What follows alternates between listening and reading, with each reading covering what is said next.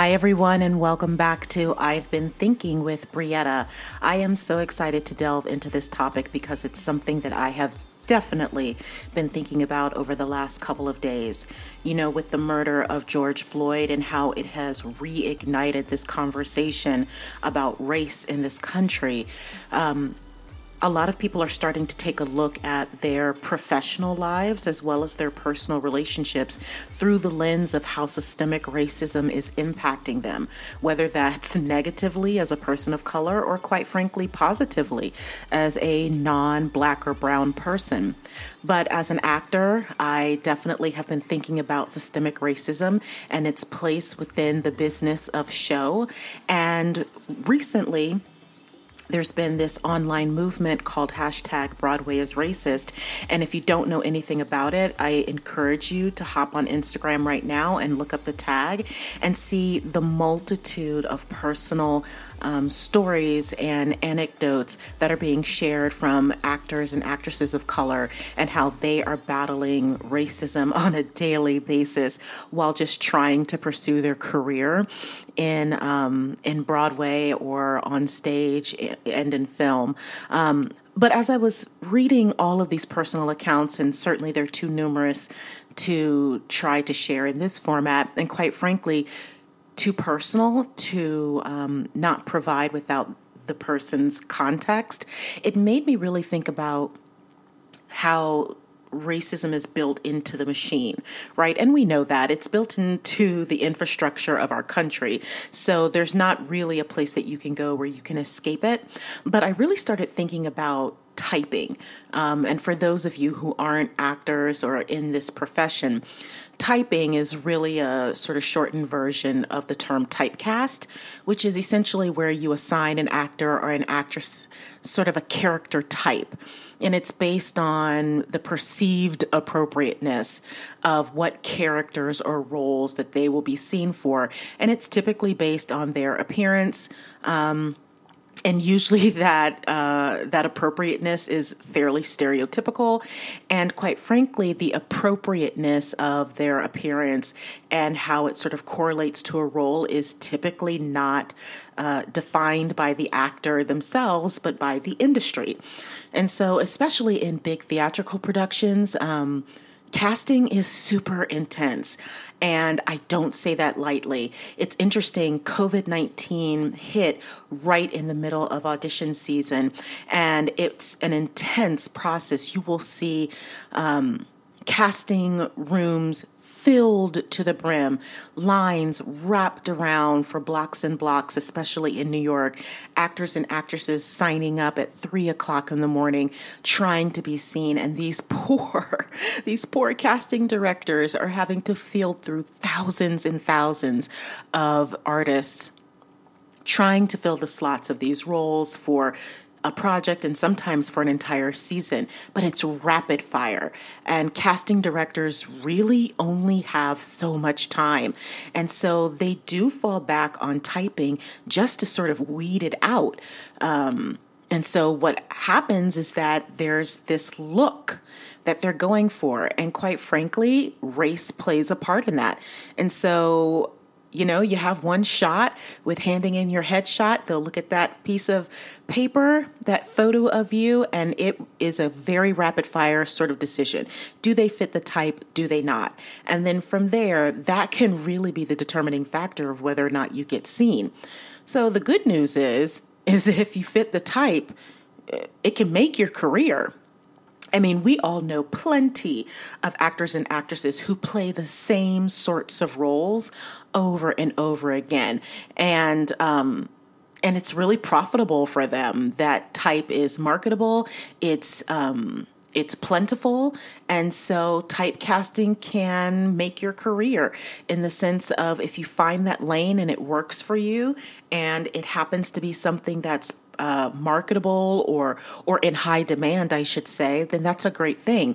But typecasting can also break your career.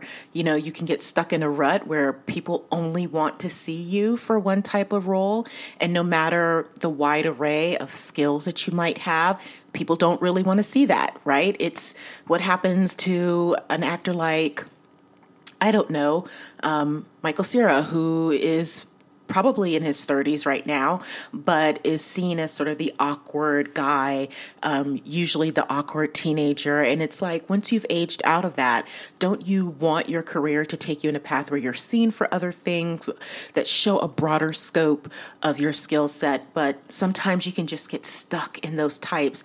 And because show business is in fact a business, people want the formula to work. And so they just want to keep putting you in slot A and adding slot B with this actress and just slapping a new title on it and making a profit. Um, so the bad news is, is if your type isn't needed anymore, neither are you, right? So your type can certainly open doors for you. And I've seen this time and time again, especially with super attractive actresses. You know, a Megan Fox will have doors open for her because she's insanely gorgeous. But it can also work against her because people don't want to see any depth from her perceived um, look. And so, for someone like her, if she's not willing to fit into that slot anymore, or people don't want to see her in anything other than the beautiful bombshell sidekick, then her career can be limited. So if casting is looking for the girl next door and that's the the trend for the season, great. You know that you're going to have tons of opportunities. But if the trend next year is to go for a completely different look, then unfortunately you're sort of kept out of of the opportunities that might be available. Now, what's interesting is like we hear typing in the casting room, and every single person will acknowledge that it's icky. like casting directors acknowledge it, directors acknowledge it. It's not great. It doesn't feel good on either side. As an actor or actress, you feel icky. The casting directors, they don't feel great about it the directors themselves are probably uncomfortable with the t- with the the notion of having to fit someone in in the slot of like black you know black girl with curly hair or blonde white girl with ingenue features. Like it's just weird. Um, and so nobody really likes it but out of survival i guess the practice has remained. But there's been a push to sort of move into what they call non traditional casting. Other places will call it something like integrated casting or blind casting, short for um, colorblind or gender blind casting. And really, what it's supposed to be is the practice of casting without considering the ethnicity or the body shape or the sex or gender of an actor um, actually, and, and, and someone who's listening to this can correct me if I'm wrong, but I believe Actors Equity has really sort of fought against the term colorblind, um, preferring to use the term non traditional casting. Um, and the official definition for non-traditional casting it's defined as casting of ethnic minority actors in roles where race ethnicity and gender are not germane and we've seen a couple of examples of that the one that immediately pops into my mind is um, singer and actress Brandy Norwood, who played Cinderella. And her stepmother was played by Bernadette Peters, and um, Fairy Godmother was played by the late, great Whitney Houston. And race wasn't talked about at all. It was just what it was. Um, the Nutty Professor in 1996, Eddie Murphy played um, Sherman Klump, but that role had previously been played by Jerry Lewis. Um, another, ooh, another great example of this is Annie. I think that came out in like 1999. Audra McDonald played Grace, the secretary to Daddy Warbucks, um, and y- you know the story. They get engaged at the end, and there's no reference of race at all, right? So there's been some really great examples of non traditional casting or blind casting, as it were. So, in light of everything that's been happening in the world with the Black Lives Matter movement, with this reignited conversation about race in this country, systemic oppression, what that means for Black and Brown people, it made me start thinking about typecasting and specifically, does race matter in casting? And like we know that it does because you can have a conversation about race in casting, and in the very same conversation, you'll hear someone say, Well, race doesn't matter. And then you'll hear someone say, No, it really, really matters. Um, especially typically the argument you'll hear is like, well, when it comes to historical accuracy, should we really be going against type? Um, and you'll see, obviously, there are exceptions to this. And the biggest example is the ever popular Hamilton, where the creator and the performer's non whiteness is the reason it's successful. Um, I believe Lynn, Lin sort of had a comment that the reason why the non-whiteness of these characters is it's a comment about America then told by America now and I believe that is a direct quote. So, you know, does race matter? And I really started digging deeper into this and I came across this amazing study that was published in the Journal of Gender, Social Policy and Law. Um, it was published in 2014 and it's titled, and the Oscar goes to, Well, It Can't Be You, Can It? A look at race based casting and how it legalizes racism despite Title VII laws. And it's um, written by Latanya Sinkler. I believe that's the correct pronunciation. Well, when you read through this study, and if you're someone like me who loves a good study, it's a great reading. And in it, she talks about a Professor Russell Robinson who explains, you know, there is this hierarchy in the casting process, right? You have studio executives who sit at the top, they're followed by producers and the director, and lastly on that that hierarchy is the casting director. And so typically race is rarely pivotal to the character themselves, right? Like when you really think about it, unless there is sort of historical context around race, it's typically not um, pivotal to the storyline or to the theme in any sort of way. And yet, race is often used as the qualifying characteristic in a breakdown. And so the study really goes on to talk about how, um, you know, when an, when a screenwriter or a playwright sits down to write their work, they construct their characters based on their creative process. And that process is protected by their creative freedom, but it's also protected by the First Amendment. They have the right to write their characters how they see fit, and you can't really challenge that, right? It's up to them. But herein lies the rub because in order for that creative vision that they are protected by the First Amendment right to produce, in order for that to come to light, to be seen by the eyes of other people, you need, right, you need actors. And you need actors to fill all of these roles. It just so happens that acting is an occupation that a lot of people are doing and hoping to earn a living at. So, because of that, breakdowns, and a breakdown is typically what actors look at when they're submitting themselves for a role or when their manager or agent is submitting them for a role.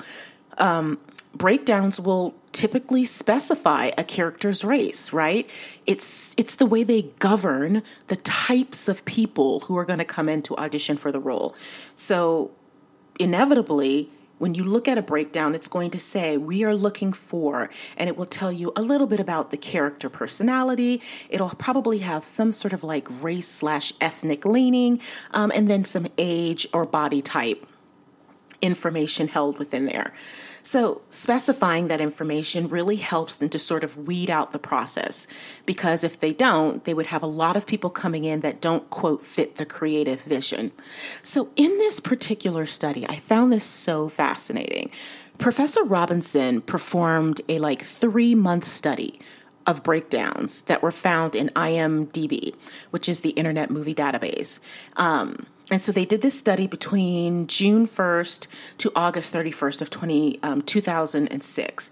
And in this three month period, Professor Robinson found that 22.5% of the breakdowns identified a character as white, 8.1% identified the characters as black, 5.2 identified as Latino, 4.3 as Asian, and 0.5 as Native American.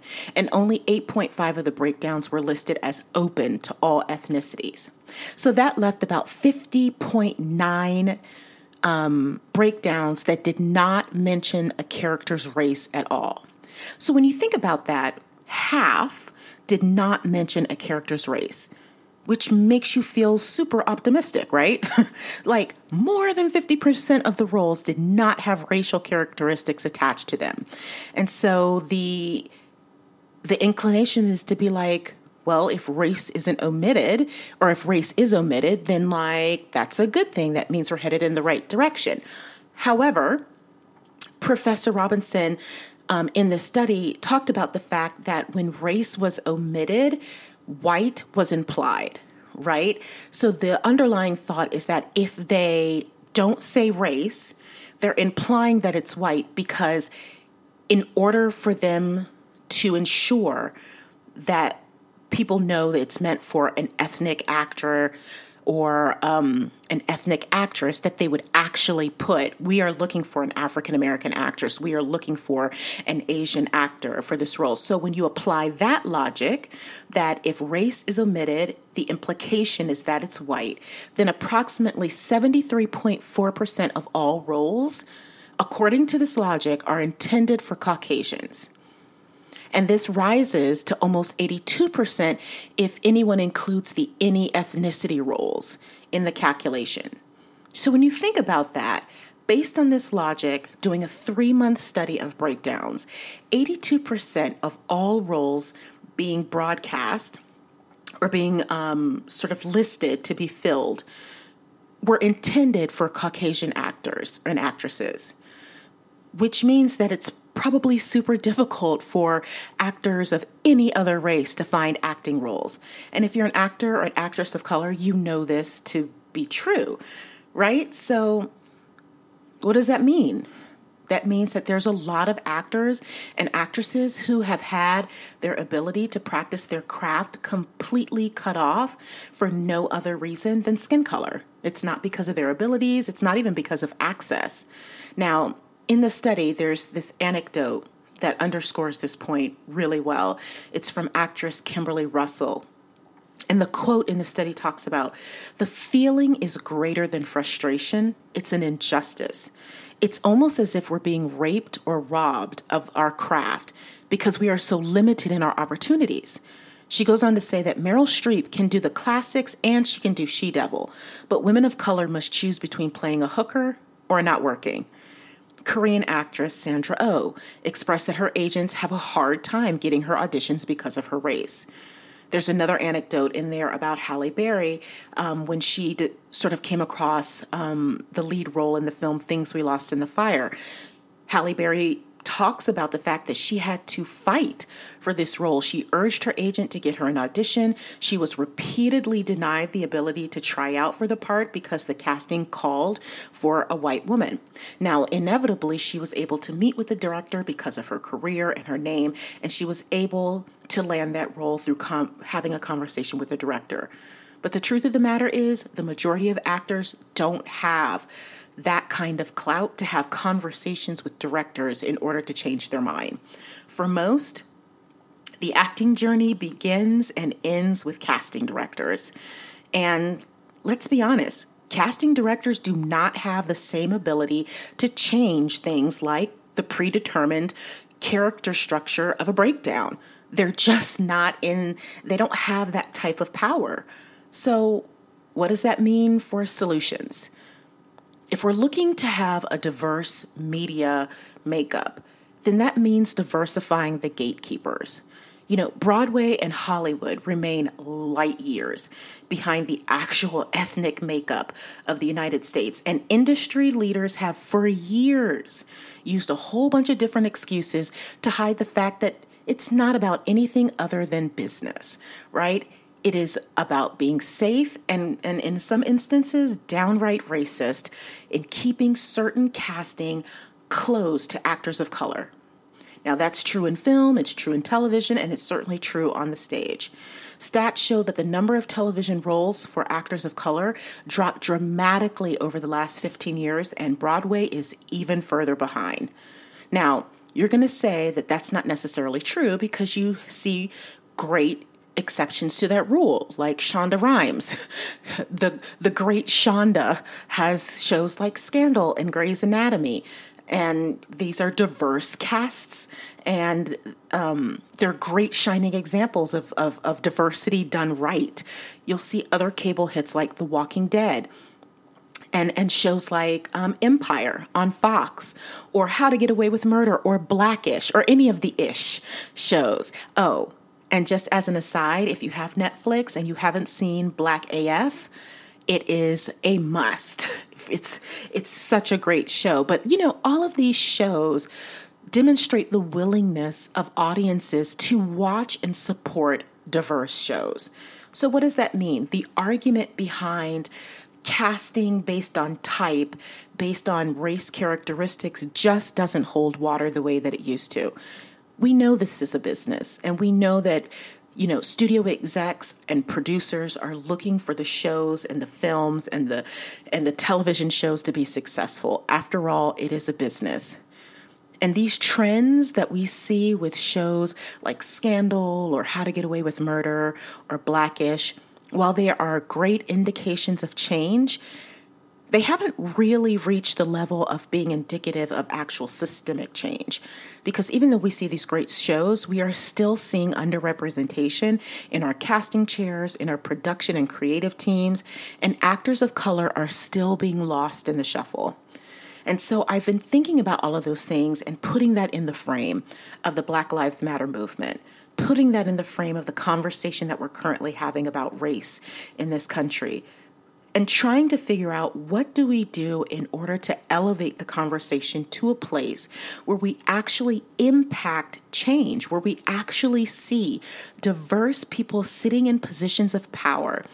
Not so that they can just throw open the gates and make it easier for actors of color to have roles, but that they can actually make the argument that it's better for business to have a diverse and inclusive and representative artistic rep- uh, artistic presentation for audiences to consume. Now, you can think about all of those things and it feels really large and it feels really heady because when you get into an audition room, you only have so much power, right? like you only have 32 bars, and sometimes you only have 16 in order to make an impression.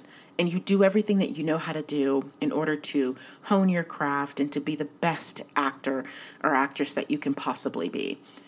And you walk away from those opportunities not always knowing if it's because I did poorly, if it's because I didn't fit the type, if it's because they found someone better, or if it just wasn't right in the moment. But the fact that one of those options can be is it because I was black? Is it because I'm an actor of color? If you walk out of a room knowing that you have that sense that they weren't looking at you seriously anyway, and you can have some sort of correlation that that might be because you're an actor of color, then there's something wrong with the system.